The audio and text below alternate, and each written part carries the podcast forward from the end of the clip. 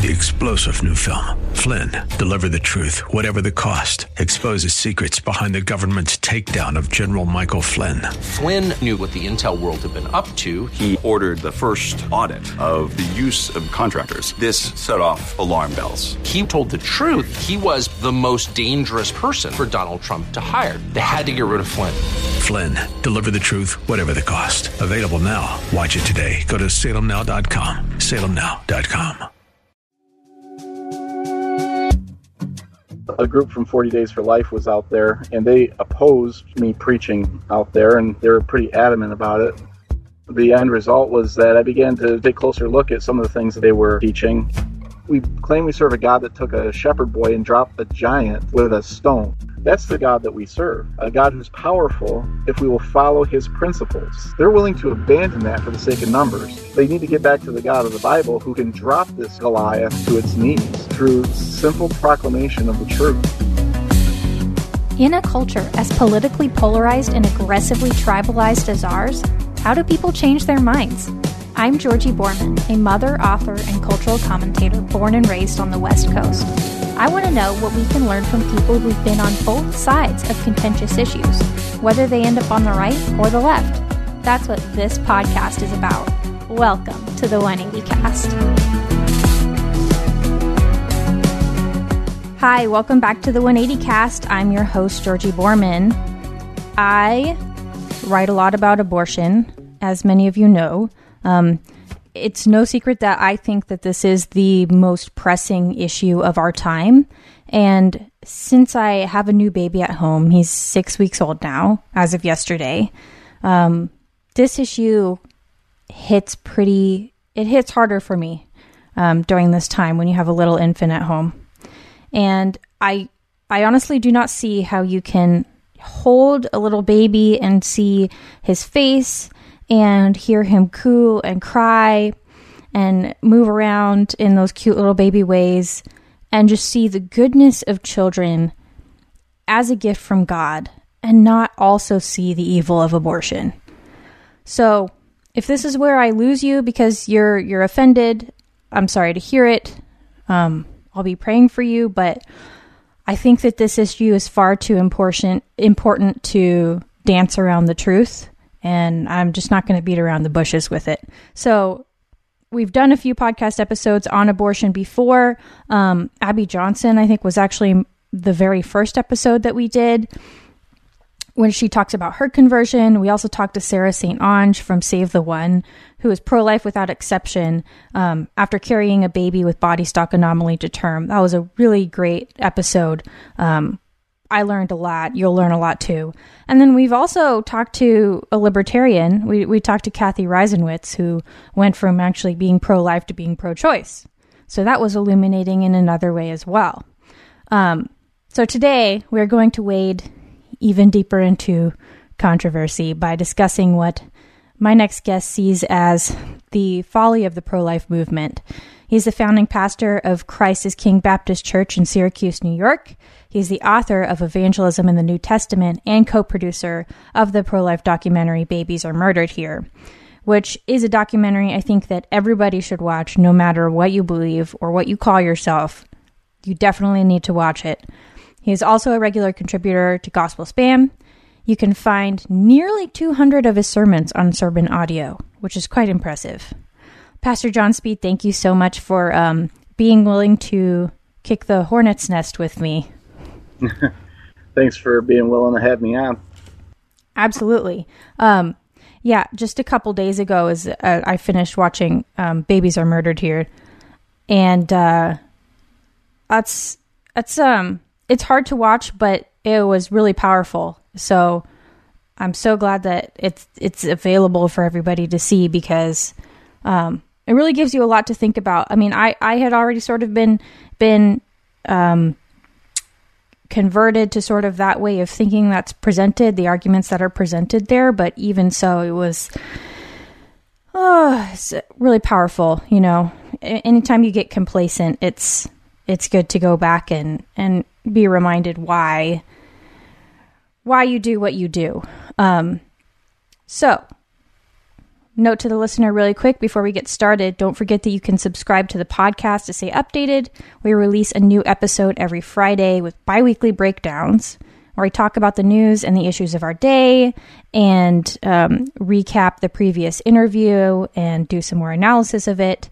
And uh, I specialize in debunking conventional wisdom.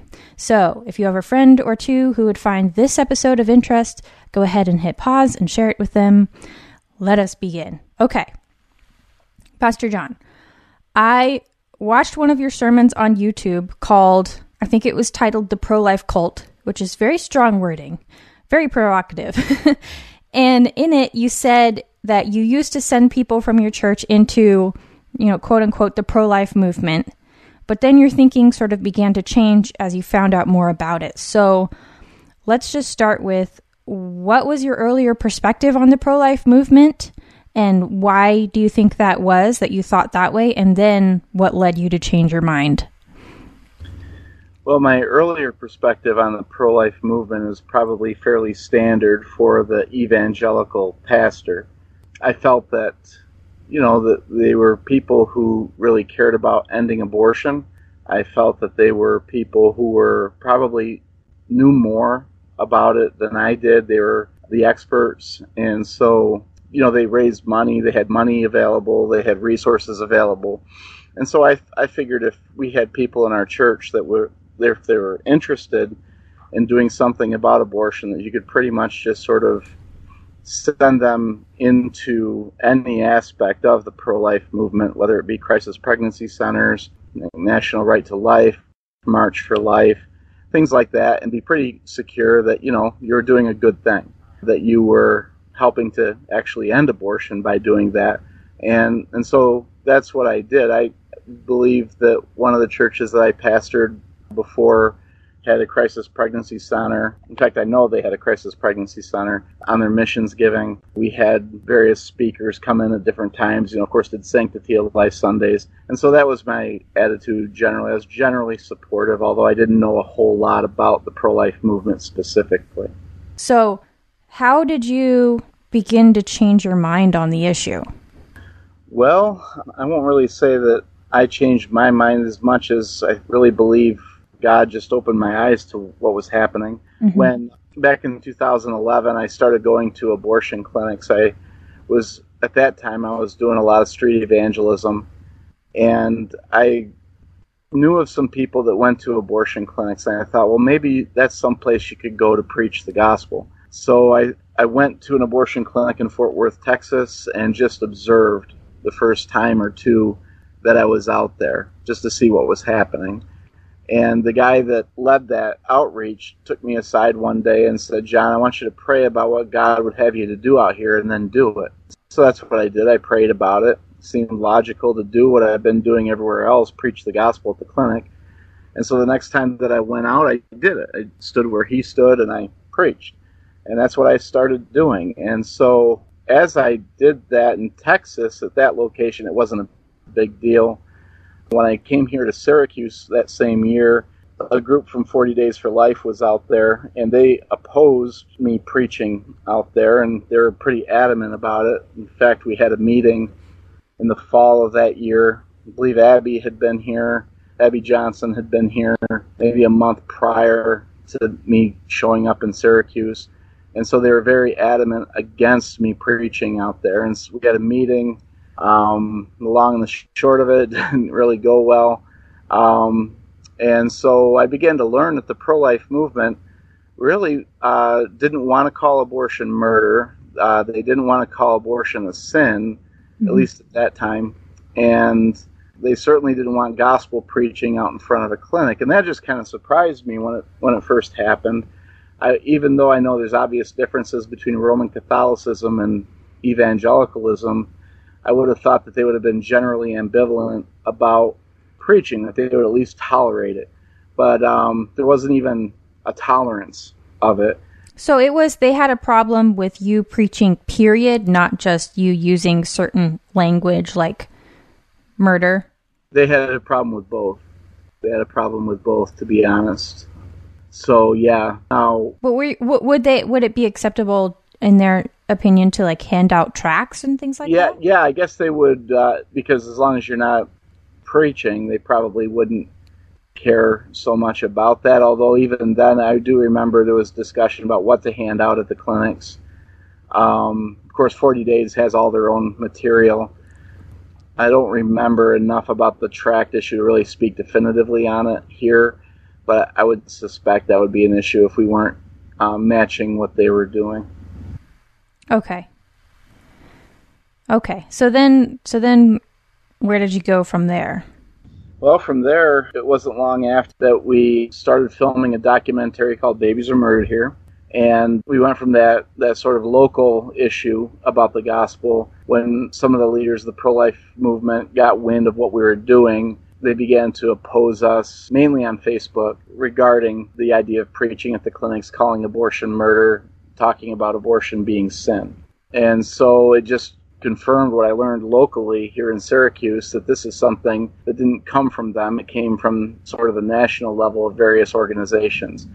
And so it began to really look at the pro life movement in the process of doing that film. We were just trying to mobilize Christians, churches, local churches, to go out to the clinics to preach the gospel. And the opposition that we got was, I don't know what word to use, it was overwhelming, monumental. It was a lot of opposition. And the end result was that I began to take closer look at some of the things that they were teaching and saying, and uh, it's you know, and now I'm at the point we now we're working on our second documentary. Babies are still murdered here. We're in editing for that right now. We're done filming, uh, but it's just been more of the same. A lot more opposition about some of the about the gospel uh, being yeah. primary. So, so what is their reasoning? What is what is their argument for pre- pre- preventing you from sharing the gospel? Well, there's a couple of arguments involved. One argument is that if we are out there preaching the gospel, if we are out there lifting our voices so as to be heard, maybe even within the clinic, being loud enough to be heard inside of the clinic, that it's intimidating, it's scary, the women are victims, and therefore, in that um, mentality, anything that we do that's loud is going to actually, in their idea, just kind of force them into the clinic. Um, so that's the reasoning, but we have pretty good evidence to the contrary that that uh, when God wants to change hearts and lives, He does through the preaching of the Word of God. Okay, so what else are they saying? You know, like if if you're getting you know pinged on Facebook or they're they're sharing things on Facebook, is it just that these women are are going to be intimidated because you would you would think that I mean I guess if you have a problem sharing the gospel, if they have a problem with sharing the gospel outside of the abortion mills that they would also have a problem with street preaching in general. So is this like a consistent belief that that being loud and and not having people, you know, let's say like enter into a church in some sort of, you know, quote unquote consent to hear the gospel that that's a problem with anything outside of that? Well, I, I um, don't know what some of these folks specifically would say about that, but I would say that there is an attitude, even within evangelicalism in general, that going out into the streets and actually confronting the issues of the day with the Word of God and, and using the issues of the day as a springboard to discuss the gospel. Largely amongst the average evangelical, they, they think that you got three heads if you do such a thing. And I think it's just the general direction of the culture, of the evangelical culture, that we're kind of in a circle the wagons moment in our history. We're afraid to offend anybody. We want to be relevant, and there's nothing much more offensive or irrelevant to uh, most people than going out and taking a Bible, opening it, and preaching about sin and repentance and faith and judgment, maybe even talk about hell. You know, those things are offensive to even church going people. Uh, so we live in a strange time.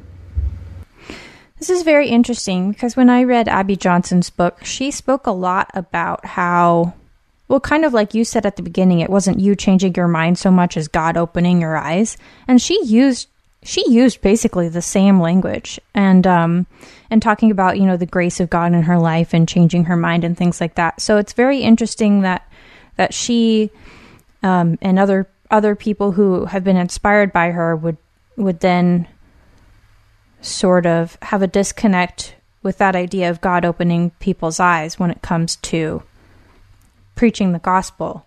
Um, right, and the difference I think is is that first of all, I think with Abby, what you're looking at there is an idea that the grace of God opened her eyes and converted her to the idea that the baby is human and that shouldn't be shouldn't be murdered, or, well, or at least shouldn't be aborted. She would say that God did that and it was His grace that did that, but I take definite issue with what the gospel is. Like the question is, what is the gospel? If you ask Abby, what is the gospel? How do you get right with God? What she will say is, well, I, I get right with God every time I take the Roman Catholic Mass. Um, mm-hmm. the, the sacraments uh, make me right with Him every time that I do it. Well, in the traditional Reformed view of the gospel, that's not the gospel. The gospel is Jesus Christ died for sinners, rose from the dead, and if we place our faith in him, we are declared right by virtue of his sacrifice, not on our works, and not certainly not the Roman Catholic Mass.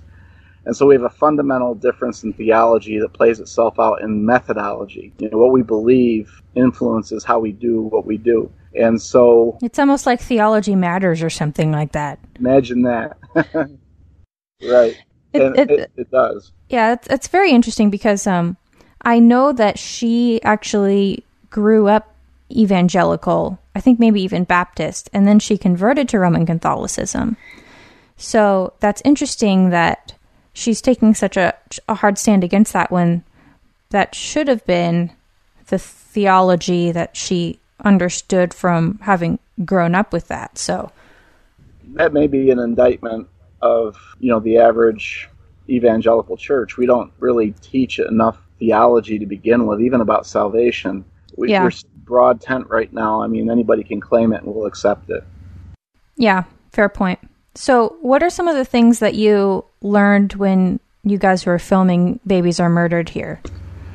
Well, we definitely learned that they didn't want they didn't want us to say that abortion was murder at the clinic. They might concede that abortion is murder, but they certainly didn't want us around with signs that say babies are murdered here because it's too negative, too confrontational. When we probed a little further, they certainly didn't seem to want you to talk about the fact that abortion is sin based on the fragile emotional state of the women who go to the clinics is was their argument. So you want to talk about sin, you don't want to call it what it is. The issue that I have there, I understand what they're saying, why they say what they say. I don't agree with it, but I understand it. But the the issue has to do with what's really happening in the clinic. uh, babies are really being murdered there, right? Most pro lifers at some point or the other will admit that. And so there ought to be some sense of urgency. There ought to be some sense of what's happening there is wrong, it's evil, and we need to try to stop people from doing that. And so that was the first thing that we learned regarding that front. The other thing that we began to learn was that in quite a bit of post abortive counseling, just this is just from digging around looking at some of the material that was available especially when we did the first film that a lot of post-abortive counseling carried the same theme into it so that the women were not were, they were told that they're victims because of their lack of knowledge regarding abortion maybe the propaganda of planned parenthood and groups like that. And so therefore as they're basically being told that they're victims as much as their babies are victims. And the issue that I have with that is that repentance is a big part of salvation. You know, we're called to repent and believe the gospel. And if we're going to repent, it involves calling our sin what God calls it. Mm-hmm. And so, on a very basic level, the gospel is being denied its power in a lot of post. I'm not saying all of it, but in a lot of post-abortive counseling, um, the God, the power of the gospel is not being shared there. They, that starts with an acknowledgement of sin. It starts with repentance and and calling it what God calls it. And if you're going to be dealing specifically with the issue of abortion, then specifically they need to sort of face that issue. And so I really believe there's a lot of women walking around who've been through the post abortive counseling, they've been converted to the pro life movement, but if they have not repented of their sin and placed their faith in Christ alone for their salvation, they may be pro life, but when they die at the end of the life at the end of life like we all do, they'll be headed to hell. And I think we ought to care about that. And the mainstream, I'll just call it the mainstream secular pro life movement does not have that as a priority. In fact, if anything, they're trying to get people to say less about religion and the gospel than more, for sure. You know, they want that kept on the side. We need to argue from the basis of science. Um, we shouldn't talk about religious things because that will just scare people or they won't relate to it. Yeah, that's the um, the Matt Walsh take on it is uh, stop thumping your Bible, I guess. And he's a smart guy, but he's also Catholic. So I, I guess that, that plays into it, but that's his perspective is, well, if you can just convince, if you can just convince them that their babies are human, then, then you've won the argument. Can you, can you explain really quickly why that might be a problem? Well, they know that it's, they, they know already that the baby is human. There might have been a time in the 1970s to maybe the 1990s, where that was uh, the clump of cells argument would have been the predominant argument. But now, abortionists publicly are saying, as well as privately, they're saying that, well, yeah, it's a baby. Of course, it's a baby. uh, but this is a decision that's better for you. You know, there's an abortionist in Dallas, Texas, who, in his clinic, he used to be a Southern Baptist pastor and in his clinic, he's got pictures of babies with angel wings flying up to heaven. And he said in a TV interview that what he's doing when he's doing abortions is just setting these poor babies free so that they can go home to heaven. He doesn't say they're a clump of cells. He doesn't have pictures of clumps of cells there with wings. Um, they acknowledge that. And so the the women in pre before they have their abortions, they're being told, well, listen, this is just the best thing for you. When we're at the clinics, I've been doing this for eight years, almost nine years, and I haven't met anybody yet at the abortion clinic who didn't know that they were aborting a baby. I haven't so had what, anybody say it was just a clump of cells. Nobody says that. So, what are the things that they say? They say this is best for me, just like they're being told by the abortionist. This is I can't do this right now in my life. Um, you know, uh, I've got another child, and we can't afford this one. Those are the predominant. It's just selfishness, essentially, um, narcissism. I think narcissism is the probably the cardinal sin of the United States right now. Everybody lives for self, and so that's the main thing that you hear. So when so if you were to confront them and be like, "Well, don't you know that you're you're murdering your child?" What would they say? Uh, anything from "I don't care" and I, I've done it before and I'll do it again, to you know it's you know this typical stuff. It's none of your business. This is my decision, my choice. That language is still there. You know, my choice. It's my body. I get to do with my body what I want to do with it Never mind the fact that the body inside of their body is not their body. Um, but do they? So they they do under, understand that on a scientific level, though. Yeah, they do. They do understand it, but they don't care. you know, so you can have all those arguments, and you, usually you can end up in them. But the truth is, uh, they don't care. And yeah, we're in a bad way as a culture when we don't care about the most innocent life among us. So what happens when when you're out there preaching the gospel? Let's say doing it your way or you know, doing it the the way that the Bible calls us to. What what kind of responses do you get to that versus doing the whole scientific arguments, don't you know it's a baby, that sort of thing? Well, what you get is um, people that are being impacted by the power of the Word of God. And so they react to it a lot the same way that people would react to it in any, any other situation. where the word of God is being preached. So some will mock, quite a few will mock. You know, some will um, literally plug their ears and walk on in. But when it when God is pleased to open hard hearts, the reaction is that they sometimes walk out, they leave um, or drive away. We and in May we had about we had two confirmed saves over the course of two days, and both times when they left, I mean, they were just happy that we were there.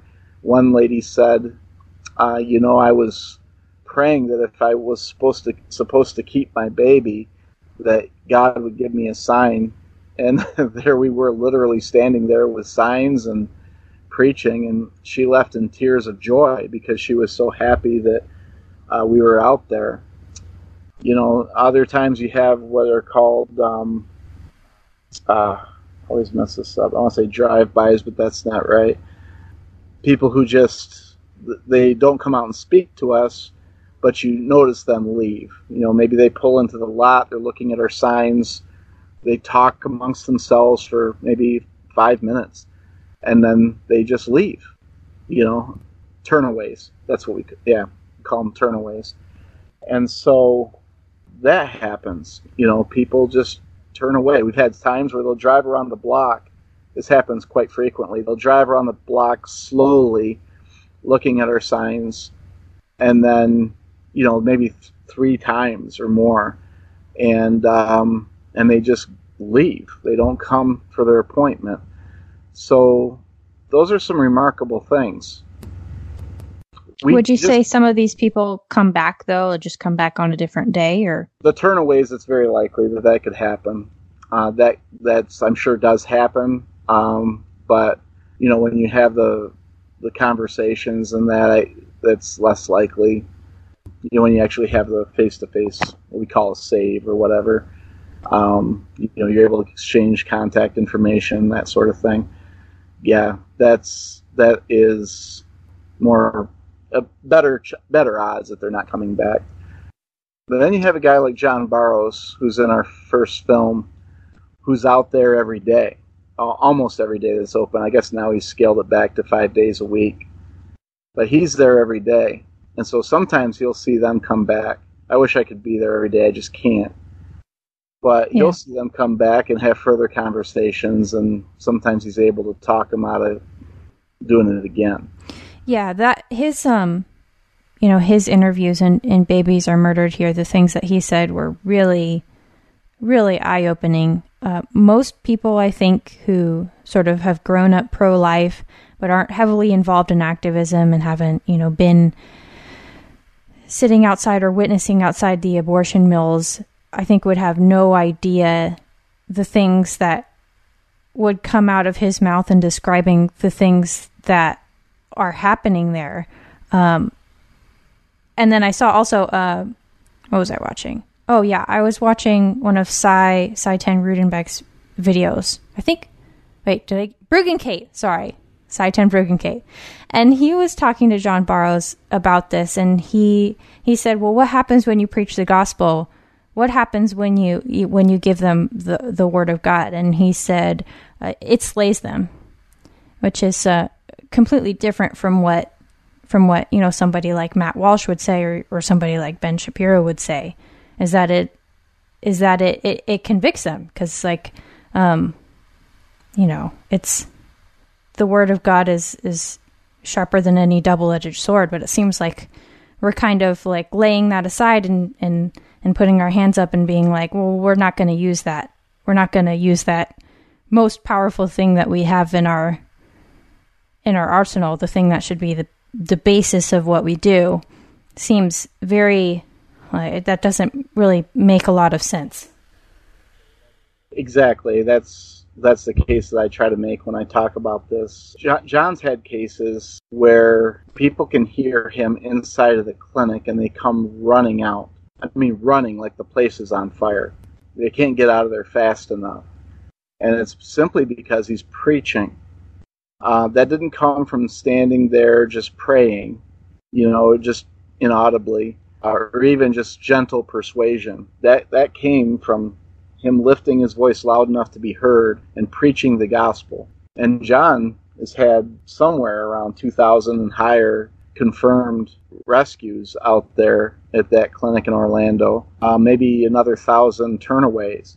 It's remarkable what God is doing out there, and it's a great. He's like the gold standard for what we do. I, I really, you know, really feel like he's what uh, we all. If we're looking for a model, it's there. There's John, you know, and I I often challenge myself with that. You know, I want to try to follow that example because I think it's a biblical example.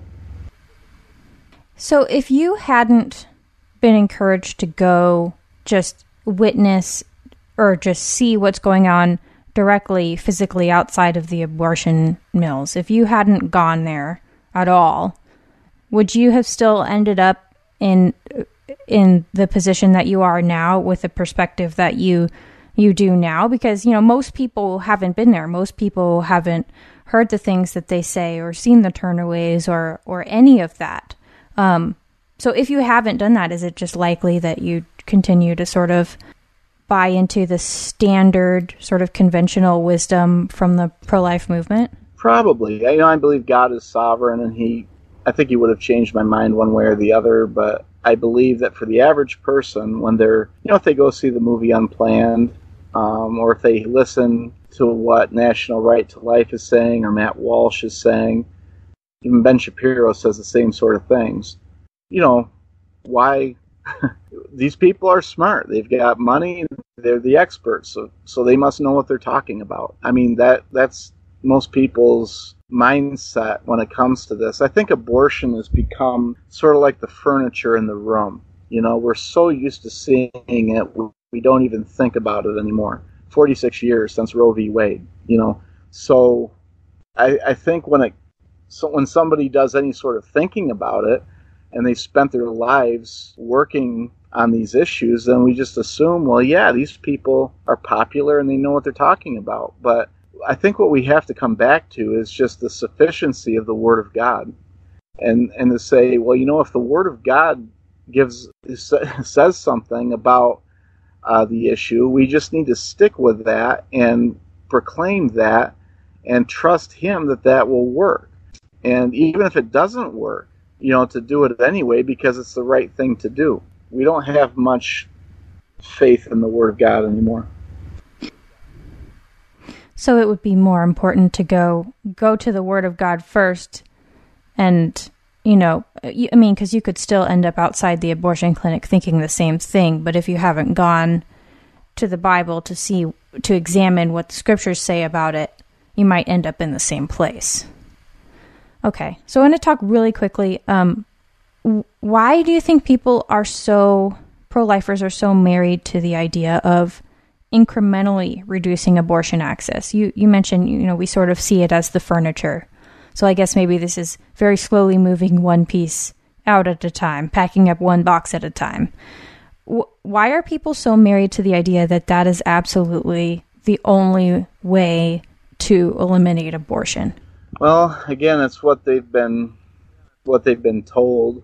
It's what we have attempted to do, and on a sort of pragmatic sense, it seems to make sense, right? Like, you know, if we can save some babies, then that's better than not saving any babies at all. That's more or less the argument. However, if you look at some of these, the specifics on some of these bills that are incremental, meant to make it harder, more difficult, for for abortionists to to do what they do, what you find out is they don't. There's ways around them. There's loopholes written into the bills, and these bills would never have passed if the loopholes didn't exist. So, for example, the heartbeat bills that are real that have been real popular in recent months. Well, the heartbeat bills depend upon the abortionist to find the heartbeat. Well, the abortionist is being paid to kill the baby. So what are they going to do when they when they get a abortive woman in there and they have an ultrasound machine going? Well, we, we're going to demonstrate in our sequel what they do is they just take the wand and move it a couple of inches out of position and just show some of the placenta, show maybe a cross section of a baby's leg or wrist, and then print out the the um, the picture and hand it to the mom and say, "See, that is just a clump of cells." But if you, like in our case, a 16 and a, a woman who was 16 and a half weeks along, you move that wand back where it's supposed to be, and what do you see? You see a baby, you know, yawning, sucking its thumb, uh, you know, just doing what babies do in the womb at that stage, and uh, they're not going to show that. And so these heartbeat bills, just to use one example, and there are there are others. You know, the, what they're I think what they're calculated to do, and this may sound very negative, mm-hmm. but uh, I think what they're calculated to do is to throw sort of a uh, crumb to the pro-life voter, and like say, virtue hey, signaling. Virtue sig. That's it. Virtue signaling. Hey, look, we're we're doing something to try to end abortion. So look at these heartbeat bills. Nobody stops to think whether or not a single baby has been uh, rescued by that. And what's worse with the heartbeat bills uh, who who does the pathology? You know, who does the um, well? Not only that, but it's all being it's all it, all of this is is is overturned in the courts, right? So I think one of the reasons you've seen these this because I've read several heartbeat bills, and one of the reasons you've seen this cascade of heartbeat bills and and um, governors who are so willing to sign them is they know that this is just going to end up in court and be overturned anyway because they still see uh, abortion precedent like Roe v. Wade and Planned Parenthood versus Casey as being the law of the land. And so, you know, if if the courts overturn it, well, their hands are tied. So there's really there's really not much downside to passing a heartbeat bill but there there is an upside in terms of saying like you said see you know i've i've done something about abortion look at how radical this bill is it's you know it'll practically eliminate abortion but then you look at you know alabama and planned parenthood is building a new clinic there well why do you think that is? Is that they're not worried about being um, criminally liable because they they understand that it's going that it's it, it will be you know overturned in the courts and that all of these things are unenforceable anyway.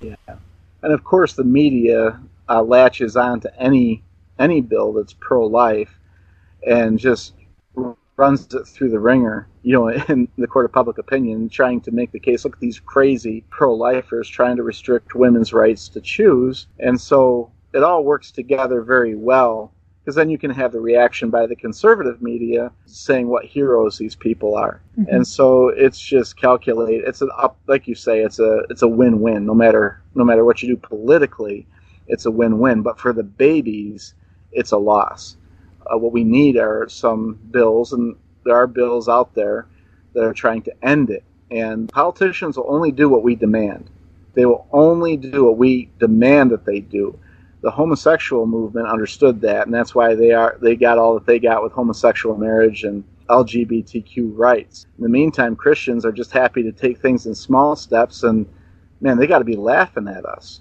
Uh, the ignorance that we're displaying by doing that. We have to demand that this end.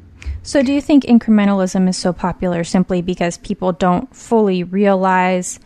for instance, the actual policy implications of the things that are being implemented, because most most pro-lifers, particularly the ones that that aren't actually activists but consider themselves pro-life, would look at a heartbeat bill and be like, "Oh my gosh, that's so radical! Look at how much progress we're making. Look at how many states are signing these bills into law." And then, so you sort of think that you're winning, right? I mean is that is that what it is? That people not fully understanding the the actual policy implications? That's what it is. They don't read the bills generally. They assume that the pro life lobbyists and, and the organizations are telling them the truth about all these things as clearly as they can when it's just not the case. Um, and so, yeah, that's that's the issue. They're just being led along by those that they've been giving money to over the years. So, what are the biggest things that you think are holding people back from becoming full blown abolitionists and demanding an end to abortion now? What are what are people scared of? What are their fears? For instance, I, uh, I myself and and James Silberman co-wrote a, a piece not that long ago about um, you know the the consequences of not prosecuting women for abortions, and so we lay out like three or four different consequences of that. And um, Alexandra DeSantis, who writes for National Review, I don't know if you've read her stuff, but she's on the pro life beat, and she retweeted it and she said something like "whispers." Because it's a bad strategy. And I thought, oh, I think we're thinking about this in totally different ways because one is based off of like, well, what what we perceive to be right and wrong based off of how we've read the scriptures, and the other is based off of, well, how do we convince as many people as possible in polling to say that they're pro life and that they're against abortion?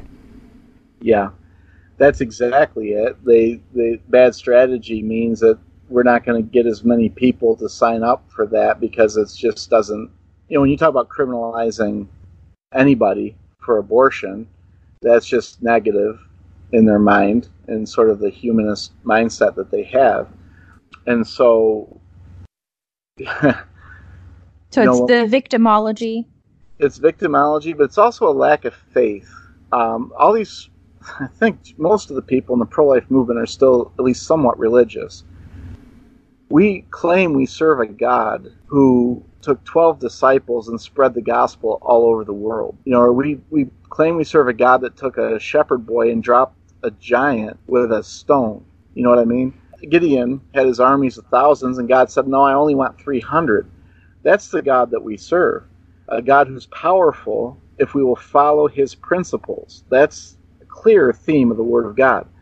They're willing to abandon that for the sake of numbers, and it's because they worship a different God. They need to get back to the God of the Bible who can who can drop this Goliath to its knees through simple proclamation of the truth and trusting in a God who is able to actually do it versus whatever this God is that they have that they can do nothing without lies and deceit and manipulation.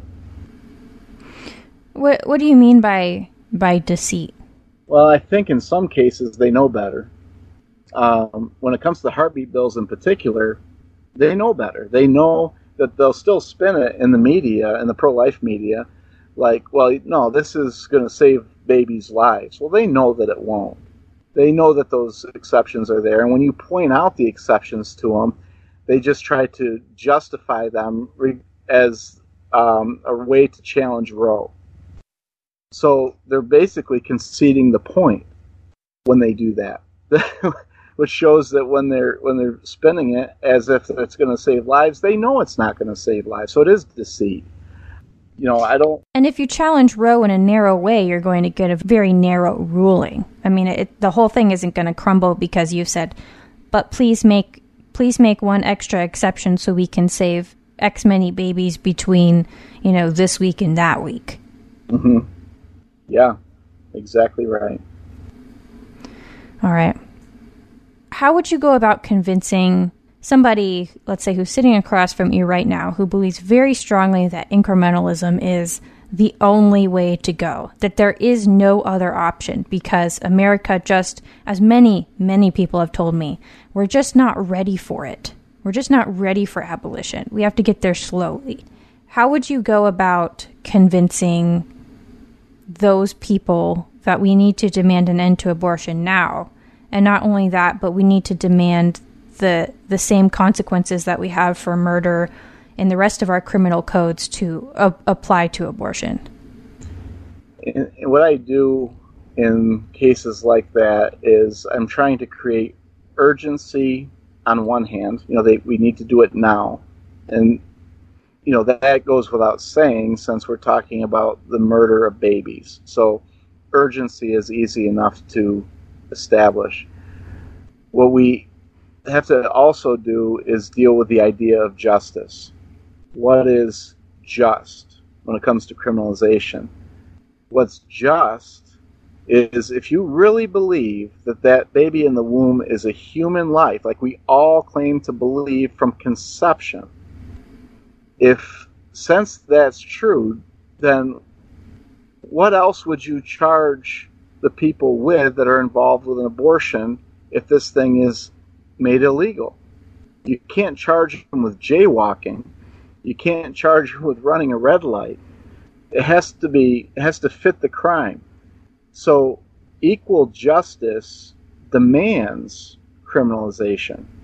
Um, God is a just God. He never tells us in the Bible to regulate murder. He doesn't tell us to regulate sin. He says to be done with it, to repent of it.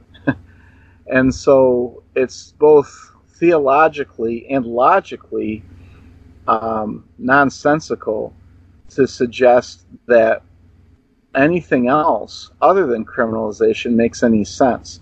Otherwise, you have these situations, you see these news stories where some mom kills her baby two days after it's born.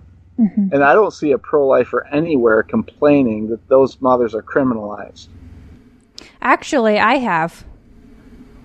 Yes, because in, in the UK, I haven't looked into this in depth, but what I've been told is that in the UK, up to um, like your kid is like one or two years old, if you commit infanticide, then then you're not sent to prison. You're you're basically sent to therapy because um, you know postpartum depression, and and so you must be mentally ill to to do something like that. So um, I've heard that come up um, se- several times in that they're not fully in control of their actions, and so you know it, if they kill their child, then then they should be sent sent to therapy, basically. So I was astonished to hear that as well. yeah, wow. Well, you know that's probably where we're going, and you know I could foresee the time in the pro life movement, since we like to shift goalposts all the time. I could foresee a time when we don't care anymore about first trimester abortions, and if we end up with infanticide, you know it'll be pro life to be defending babies that are under threat of infanticide and maybe third trimester. You know what I mean? And then yeah, just post viability. They'll, give up conception and first trimester. So you think you see the pro life movement not even as making incremental steps toward abolition, but possibly backsliding? Yeah, and in fact, if you watch the trailer we just released the other day for Babies Are Still Murdered Here, uh, we're at the March for Life, and we've got the the video set so that the people are marching backwards. and and that's exactly what's happening. I I think we're marching backwards because we're not asking for everything. Okay. So, what is the persuasive case for, for somebody who doesn't believe that they're marching backwards? Well, I think the most persuasive, I saw this the other day. The pro life movement is often bragging about how people's minds are changing on abortion in the third trimester okay, or maybe maybe even the second trimester. Look, we're gaining ground here. This is shows that we're winning. But if you look at uh, across the board, I can't give you the exact statistic. I don't remember it now, but I, it was it was uh, memorable that you know just what was happening from conception forward. You know, people still want in the first trimester something like more than ninety percent of Americans want abortion available in the first trimester. Mm-hmm. Well, I don't. Is that progress? I mean, is that is most that, abortions happen in the first trimester, like ninety three percent. And so I don't see how that's progress. So like when I was on Sean Hannity when our bookstore went viral, uh, Hannity was like making the case. Well, you know, a lot of my friends don't really think that it's a big deal in the first trimester, you know, but boy, this third trimester thing is really horrific. and I made the point with him, like, uh, uh no, it's all murder. You know, right, right back there to conception. And why am I having to have that conversation with a guy like Sean Hannity? By the way, if this guy's the conservative that he claims to be, and he loves Lila Rose and he loves the pro-life movement, why do I have to have that conversation? it doesn't even make any sense. But that's why I say we're going backwards. When our leaders, our media leaders, and he's the number one radio show in the United States, you know, are saying that kind of stuff. I don't see that as progress. Is the pro life movement sliding backwards? Leave me a voicemail at 323 999 1802 with your thoughts. I love to feature listener comments on the podcast. You can ask me a question, vent, share your thoughts on any of the episodes or share a cool 180 story of your own, that's 323 999 1802. Pastor Jon Speed, thank you so much for joining me today. Um, as I said, I think we have sort of kicked the hornet's nest, but I do pray that um, somebody will listen to this and and think about changing the way that they're thinking about um, abortion and abolition. You can hear Jon's sermons on Sermon Audio. That's J O N S P E E D. Go watch Babies Are Murdered Here. Again, strongly recommend that documentary if you have just, uh, you know, an hour, hour and a half of your time. It's available on YouTube. As always, you can follow the podcast on Twitter and Instagram, like our Facebook page as well. And please, if you have a moment, please take the time to review the podcast on iTunes. It really does help in putting this podcast in front of more ears so we can have more fascinating conversations and maybe change each other's mind on something. That that would be fun. You can follow me on Twitter at Georgi underscore Boorman, where I opine on politics and culture, and of course, abortion is a big part of that. Until next time, seek the truth, share your values, and listen with your heart and your mind. God bless.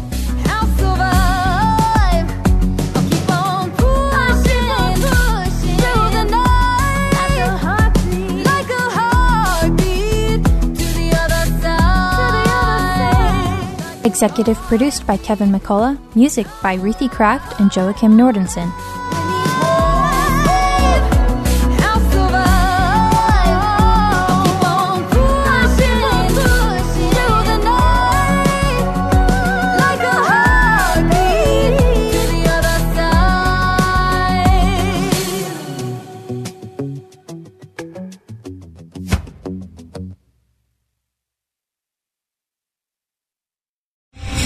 Star general Michael J. Flynn, head of the Pentagon Intelligence Agency, knew all the government's dirty secrets. He was one of the most respected generals in the military. Flynn knew what the intel world had been up to. He understood its funding. He ordered the first audit of the use of contractors. This set off alarm bells.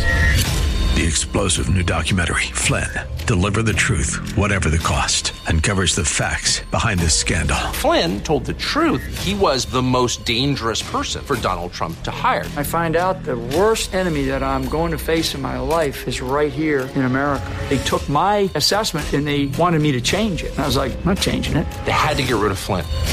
With in depth interviews, archival footage, and never before seen personal records of the man behind the headlines. I just felt like I was drowning. Flynn, deliver the truth, whatever the cost. Available now. Watch it today. Go to salemnow.com. Salemnow.com.